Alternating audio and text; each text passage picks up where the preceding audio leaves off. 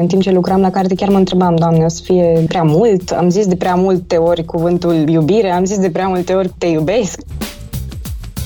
Eu cred că n-am scris foarte mulți ani, fiindcă nu știam cum să scriu despre iubire care funcționează. După care am început să scriu despre iubire care nu funcționează și asta poate să o dea foarte ușor în penibil. Și atunci am încercat să inserez niște chestii mai jucăușe printre versuri sau printre poeme. Dorința mea era să scriu o carte în care fiecare să găsească câte ceva care e pentru el. Îmi dădea viață cumva să scriu la ea și să lucrez la ea.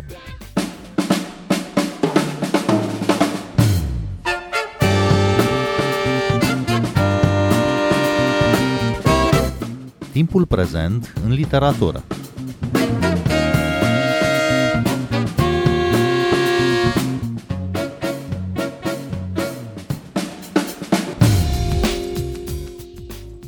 Bine v-am găsit! Eu sunt Adela Greceanu și invitata mea este poeta Cătălina Stanislav, care a debutat în 2021 cu volumul Nu mă întrerupe, apărut la Oh My God Publishing.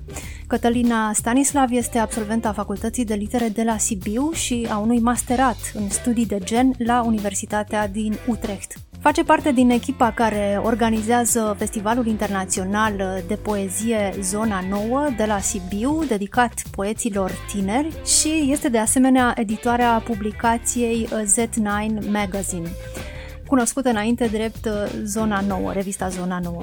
Bun venit la Radio România Cultural, Cătălina Stanislav. Mulțumesc, Adela, și mulțumesc pentru invitație.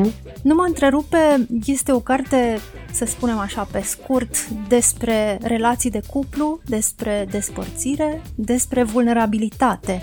O carte foarte sinceră și curajoasă pentru că expune multă fragilitate și pare scrisă după o sondare a sinelui care nu e ușor de făcut. Dar tocmai vulnerabilitatea expusă aici îi dă cărții foarte multă forță.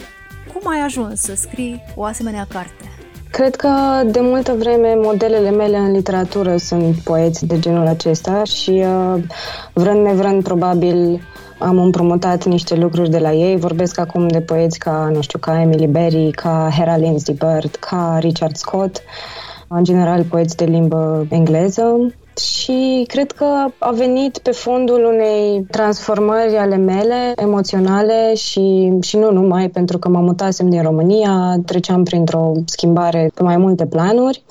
Și a fost un soi de Inițial, deși e clișeic, cred că a fost un soi de coping mechanism, ceva de care aveam nevoie și m-am temut că e prea sinceră, că o să fiu prea vulnerabilă, că o să mă simt complet dezbrăcată atunci când citesc și mă simt uneori complet dezbrăcată atunci când citesc din carte în public. Dar în același timp, uh, chiar mă gândeam zilele trecute la un interviu, uh, mi-mi place foarte tare Zadie Smith, și mă gândeam la un interviu al ei în care vorbește despre rușine și despre cum rușinea este o emoție cumva benefică în detrimentul mândriei, oarecum o spune ea, dar um, o emoție benefică și și eu cred în asta cumva. Cred că nu, nu există scris fără rușine.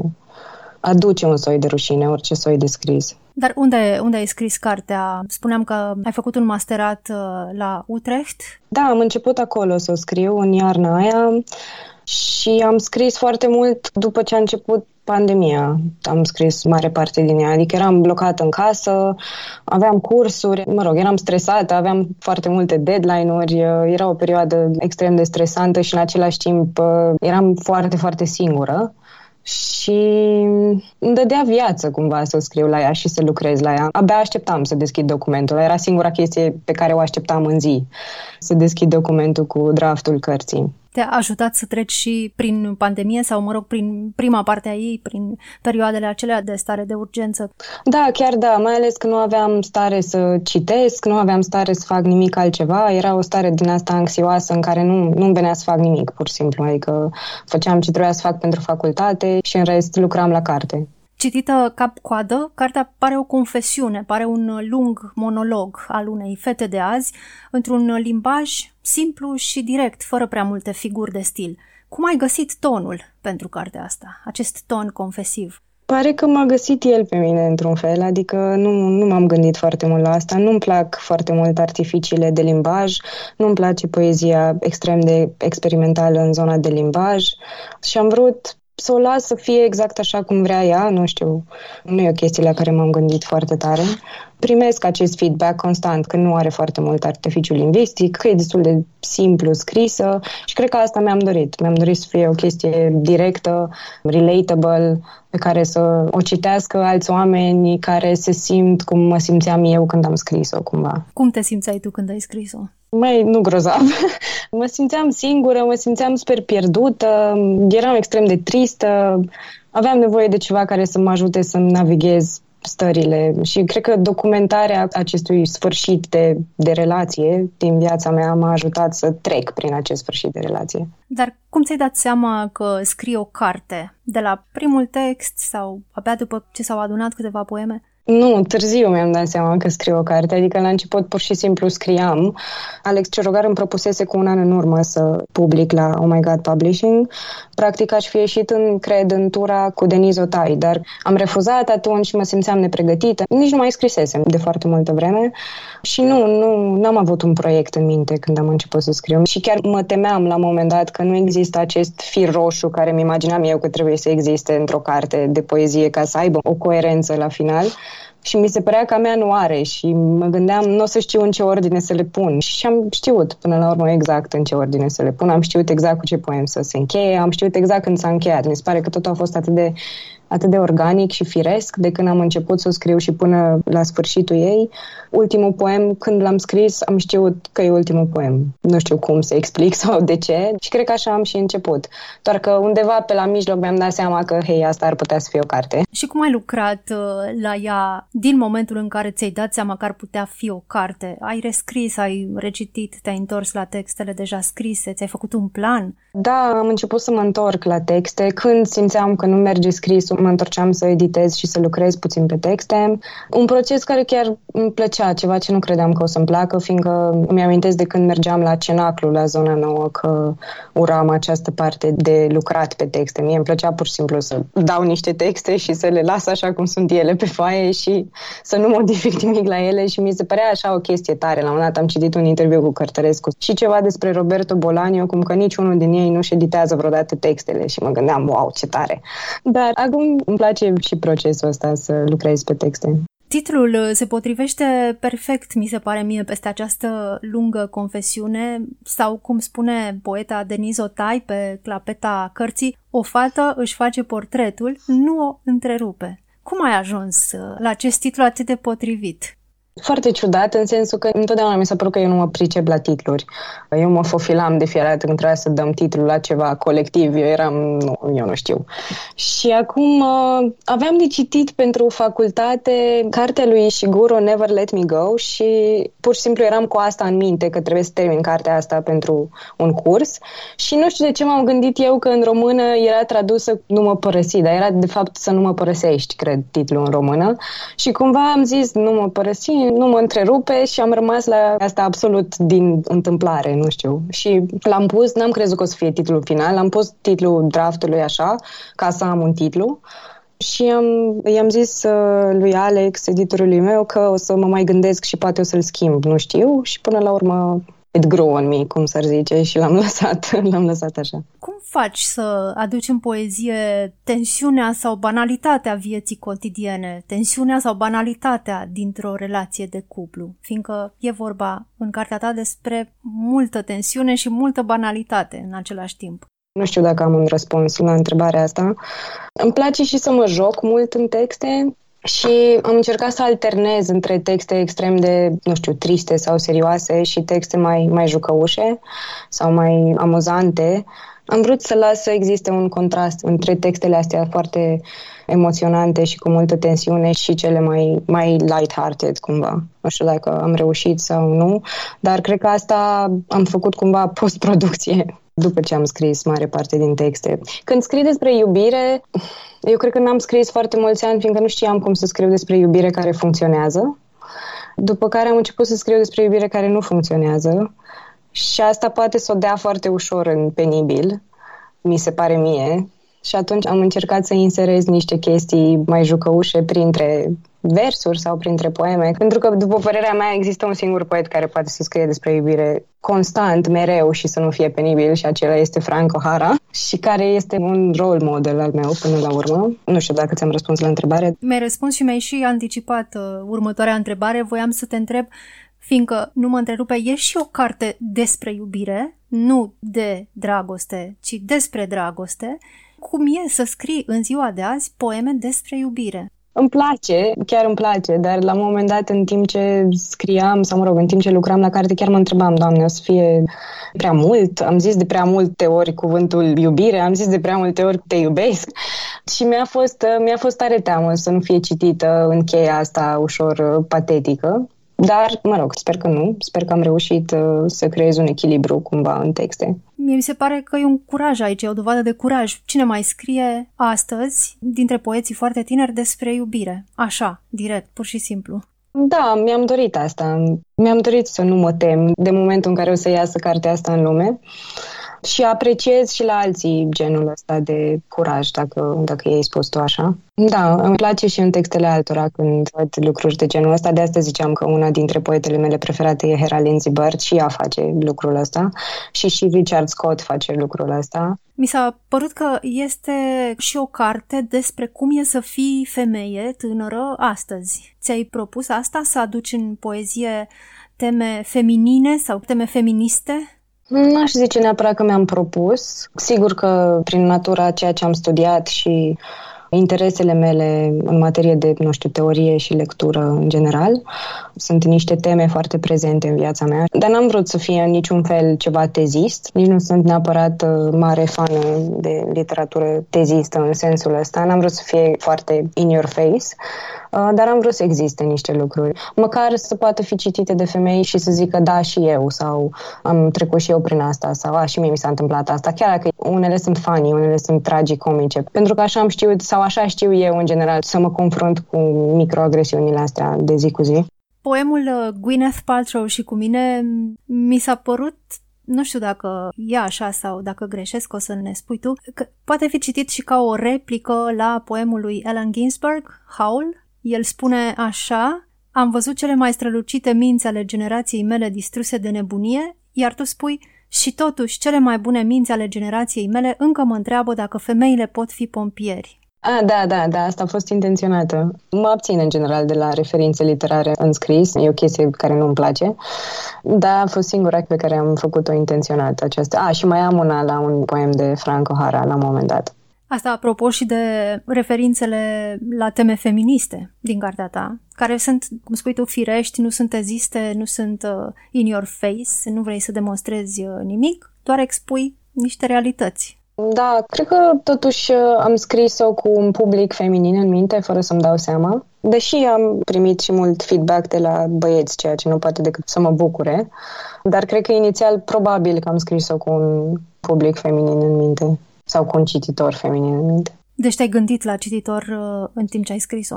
Cred că da, de la un punct încolo, da, adică de ce să mint, de ce să zic că le-am scris pentru mine. Niciodată n-am crezut în chestia asta de scriu doar pentru mine, pentru că dacă faci asta, nu știu, poți să scrii într-un jurnal.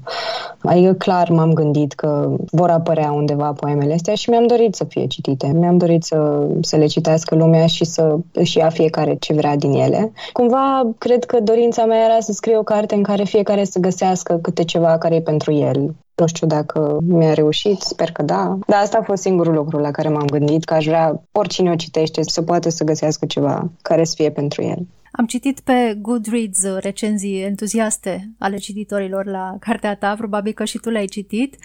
Cum le-ai primit? Cum ai primit aceste reacții? Mă copleșesc de fiecare dată, iar pe Goodreads am intrat, nici nu știam că există carte pe Goodreads, mi-a zis un prieten, mi-a trimis un link și am intrat să văd și până se încărca mă gândeam, amele, o să fie oribil. Dar, uh, da, sunt constant copleșită și niciodată nu știu ce să răspund, adică îmi vine să zic, Doamne, mulțumesc că ai cumpărat-o, mulțumesc că ai citit. Sunt extrem de fericită cu reacțiile pe care le-am primit până acum. N-am avut nimic negativ so far. Probabil că și dacă aș avea, nu m-ar uh, descentra foarte tare.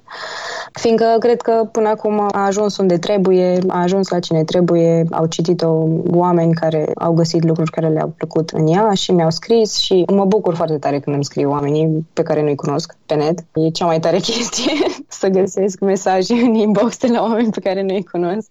Am citit și o cronică în Observator Cultural uh, foarte serioasă și laudativă a Alinei Purcaru. Ai mai avut și alte reacții din zona criticii literare? Da, cronica Alinei a fost prima și eu m-am bucurat mult să o citesc. Am primit de la Bogdan Vișan, care este, am impresia că e un poet foarte, foarte tânăr, nu știu, 20 de ani sau ceva de genul ăsta. Foarte mișto și aia, am citit-o și mi-a plăcut mult și i-am mulțumit. Dar până acum doar de astea două știu. Asculți timpul prezent! Timpul prezent e un talk show zilnic despre politică, societate și cultură difuzat la Radio România Cultural. Ne puteți asculta pe Apple Podcasts, Google Podcasts, Castbox, Spotify și altele. Cătălina Stanislav, cum a fost să debutezi la Oh My God Publishing, o editură destul de tânără, dar care are deja un portofoliu impresionant și unde au apărut multe dintre vocile cele mai noi și mai interesante din poezia de azi? Da, mă simt super norocoasă că am debutat la Oh My God. Nici nu m-am gândit la altceva înainte și pentru că aveam propunerea din 2000, nu mai știu, 19 sau mă rog, de când a început Alex editura, dar și pentru că mă simțeam apropiată de cumva din colegii mei de editură, adică pare că suntem un, o mică familie așa de fiecare dată când ne întâlnim la câte o lectură și suntem toți. E o atmosferă și un aer așa mișto între noi toți. Și mă bucur că începe să, să fie din ce în ce mai vizibilă editura, adică mi se pare că în ultimii doi ani chiar e din ce în ce mai vizibilă și are din ce în ce mai multe nume, din ce în ce mai mulți oameni vor să publice la ei, chiar dacă înainte publicaseră altundeva de mai mulți ani. Da, n-am ezitat deloc. Nu m-am gândit să public altundeva nicio secundă cei care publicați la Oh My God Publishing și sunteți foarte legați uh, unii de alții, aveți uh, și ceva în comun uh, legat de felul cum vă raportați la literatură sau sunteți foarte, foarte diferiți? Eu am impresia că suntem voci destul de diferite. Nu știu, mă gândesc acum la Denise, la Tudor Pop, la Elena Boulder, poate, poate cu Elena să am ceva în comun. Dar în rest, uh, mi se pare că suntem voci destul de diferite.